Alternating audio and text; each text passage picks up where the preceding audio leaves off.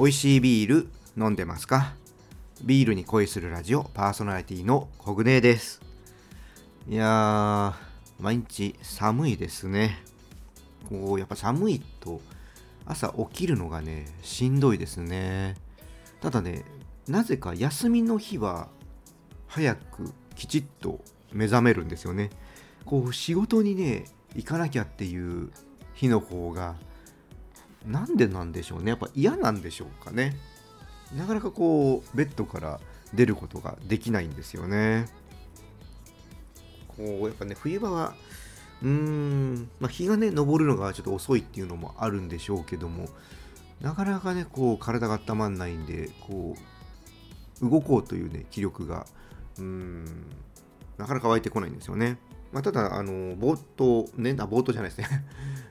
あの念頭でも話しましたけど、まあ、今年はねちょっと体を動かすことをしていきたいなと思うので、まあ、なんとかね頑張って起きたりして、まあ、朝はね歩いたりはしてないんですけれどもまあ比較的ここまではウォーキングとかねそういうのをやれてますね、まあ、ちょっとランニングに持っていきたいんですけどももう随分ね走ってないんでいきなり走っちゃうとね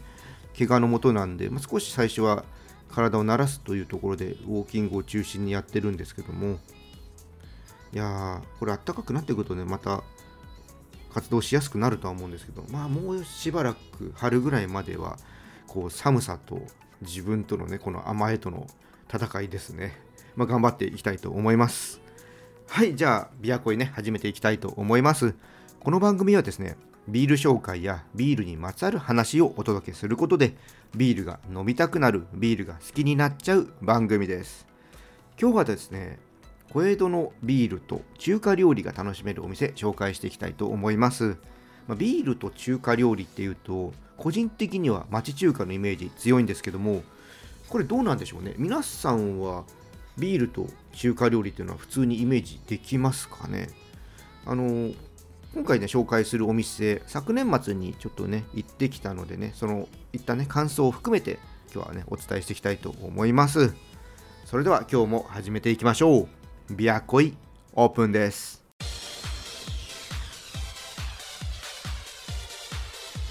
ビールに恋するラジオ。改めましてビアコイです。じゃあまずはね乾杯していきたいと思います今日はですね長野県の南信州ビールオグナアップルホップです。でこのアップルホップは伊那谷産のリンゴの持つ爽やかな甘みと酸味ホップの香りとが調和したフルーツビールです。でね仕込みごとに原料となるリンゴの果汁を変えることでリンゴ品種の持つ味わいの特徴が楽しめるということです。品種ね変えてやってるんですね。で何種類のねリンゴをちょっと使ってるかっていうのはちょっとね調べきれなかったんですけどもこれねぜひね飲み比べてみたいですね。面白いですねこういう試みは。いやーそういうことをねやってるんだなって思いました。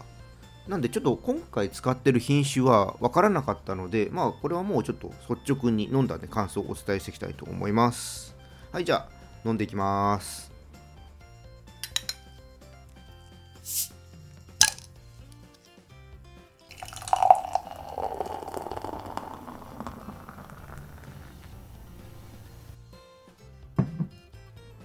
はい。色はですね少し濁りなる暗めのゴールドといった感じでしょうか。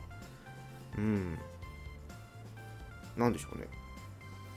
まあ、普通のビールよりは、うん、ちょっと暗い感じですね。じゃあちょっといただきたいと思います。おー。口にね含むとリンゴと麦芽のね甘みが広がってきますね。うん。こう後になるにつれてリンゴのフレーバーが残ってうん余韻まで続いていきますね。うんリンゴのねほんと香りと麦芽由来の甘い香り。あとちょっと酵母由来のエスリーな香りもあるかな。うんそんな感じの香りがあります。まあそうですね。でもこれビールというよりはもうシードルですね。サイダー。うん。ちょっとね甘めのねシードルですね。美味しいです。うん。まあ、確かに見てみるとね、麦芽使ってる量はかなり、うん、少なめですね。うん、なんか本当、シードルに寄せたビール。なんだなって思いますこれはもう料理に合わせるならうんアップルパイとかまあリンゴをねやっぱ使ったものがいいかなあとはなんか甘めのねちょっとカレーと合わせてみたいですねあのスパイスが効きすぎたねカレーだとちょっとわかんないんですけどまあ一般的な家庭のカレーああいうものとねちょっと合わせてみたいですはい、でこちらのビールなんですけども、オンラインショップの方で購入することができます。まあ、いつも通りね、オンラインショップのリンク、説明欄の方に貼っておきますので、興味のある方、ぜひね、見てみてください。うん、よかったです。はい、じゃあね、ここからはね、えー、小江戸さんと中華料理が楽しめるお店ね、ちょっと紹介していきたいと思います。こちらですね、えー、店名が、小江戸ブルワリーザ・レストランということで、まあ、小江戸さんの直営レストランになります。場所はですね、川越駅から徒歩2分の場所にあってね、すごくね、利用しやすいです。しかもね、駅からね、レストランがある施設まで通路がつながってるんで、あの屋根もついてるんで、うん、天気が悪くてもね、その濡れることなく行けますね。本当ね、迷わないで行けますね。ここ迷うようでしたら、ちょっと相当な方向音痴と認定させていただきます。ちょっとこれね、余談なんですけども、レストランの向かいには日本酒が飲めるね、バーもありました。だから日本酒が好きな方にはね、はしご酒もできてね、いいと思います。はい、で、こちらね、レストランの方なんですけども、ビールですね、小江戸さんの定番ビールをはじめ、限定ビールとか、ここでしか飲めないね、ハウスエールがあります。で、名前ね、これブルワリーってついてるんですけども、レストランにね、ブルワリーも併設しています。で、こちらはね、あの小規模ですね。まあ、小江戸さんね、あの本工場の方も、まあ、かなり大きいんで、まあ、こちら小規模といっても1000リッターあるんですけども。でこちらではですね、まあ、プロトタイプとか、まあ、少量しか作らないビールっていうのを作ってるそうです。でお店のメニューとしてビールの方は飲み比べセットがないので、まあ、ちょっといろいろ飲んでみたいっていう方はねどれを飲むかね悩むかもしれません、まあ、私はね結構小江戸さん飲んでいて、まあ、そんなにね悩むってことはないかなと思うんですけどやっぱ毎回行くとやっぱ今日はどれ飲もうかなって。小糸さんレギュラーで今えっとマリハナベニアカルディキャラ白黒6種類あるんでさすがに6種類全部飲めないんで23種類ね飲むんですけどもいつもね結構飲んでるとはいえやっぱり行くと迷いますね。で料理の方なんですけども、えー、中華料理ねえー、あるんですけども普通にね、えー、中華料理じゃなくて中華料理をベースとした創作アジアンフレンチという形で、え、提供されてます。メニュー自体はね小籠包とか餃子とかあと麻婆豆腐ですね。そういったね、え代表的なものから、まあ、担々麺とか中華がゆといった締めの料理あとね杏仁豆腐とかケーキとかそういうデザートまでねあって、まあ、軽食からがっつりした、ね、食事まで幅広く利用できますまあ、どのメニューもね、ちょっと一工夫されている、そういう、えー、メニューになっております。で、大人数でも利用できるんですけども、そういった時はね、コース料理もあるので、まあ、幹事さんやるにしてもね、便利だと思います。はい、で店内なんですけど、こちらはね、テーブル席のみなんですけども、まあ、2人席とかもあるので、まあ、1人で利用するのも問題ないと思います。まあ、そうですね、まだ1人の時はもうカウンター席じゃないと落ち着かないっていう人いたらね、まあ、そういう人にはね、ちょっと向かないかもしれませんね。まあでも全然ね、1人で行けるお店ですね。まあ、ただ、個人的にはね、何人かで行って料理をシェアしながら行くと、まあ、いろんな料理ね、楽しめるんでいいかなと思ってます。まあ、今回もね、ちょっと取材を兼ねて行ったんですけども、まあ、お二人で行ったんですけどね、まあ、そうするとやっぱいろいろね、料理取り分けていけるので、うん。一人でも全然いいんだけど、やっぱいろんな料理食べたいなって思うときはね、誰かと行くといいかなと思います。で、こちらね、あの、ウェブサイト見ていただくと分かるんですけど、結構ね、店内の感じ、高級な感じが あります。ただね、利用しにくいっていう感じはね、全然ないです。あの、カジュアルに、ね、使えます。あの、店員さんもね、すごく気さくなので、まあ、全然なんか清掃していかなきゃいけないとか、そういうこともないんで、構えないで気軽にね、飲んだり食べたりすることができます。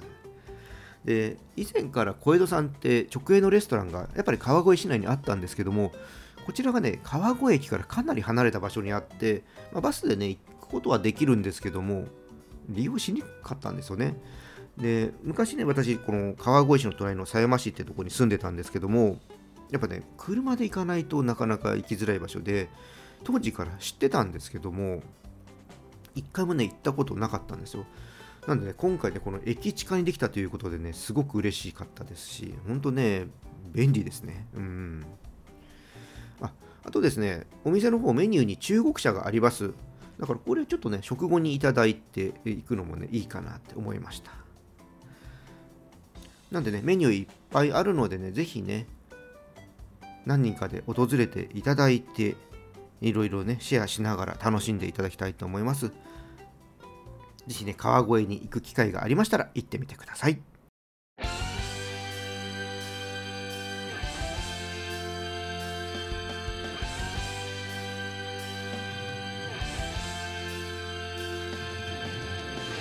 ビアコイエンディングです。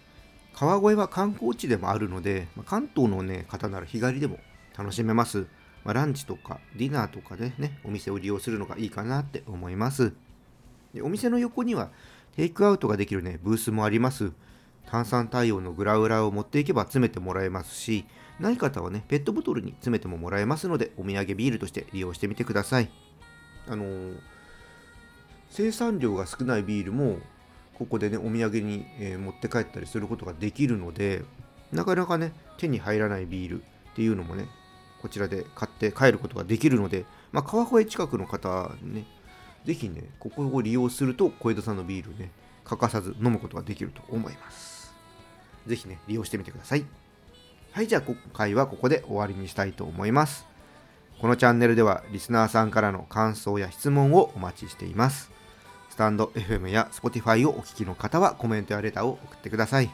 また今日の配信が良かったらぜひいいねとフォロー、そして SNS でチャンネルのシェアよろしくお願いします。それでは皆さん、お酒は適量を守って健康的に飲んで楽しいビールライフを過ごしましょう。二十歳になっていない人は飲んじゃダメだからね。お相手はビールに恋するラジオパーソナリティコグネーでした。それではまた次回も一緒にビールに恋しましょう。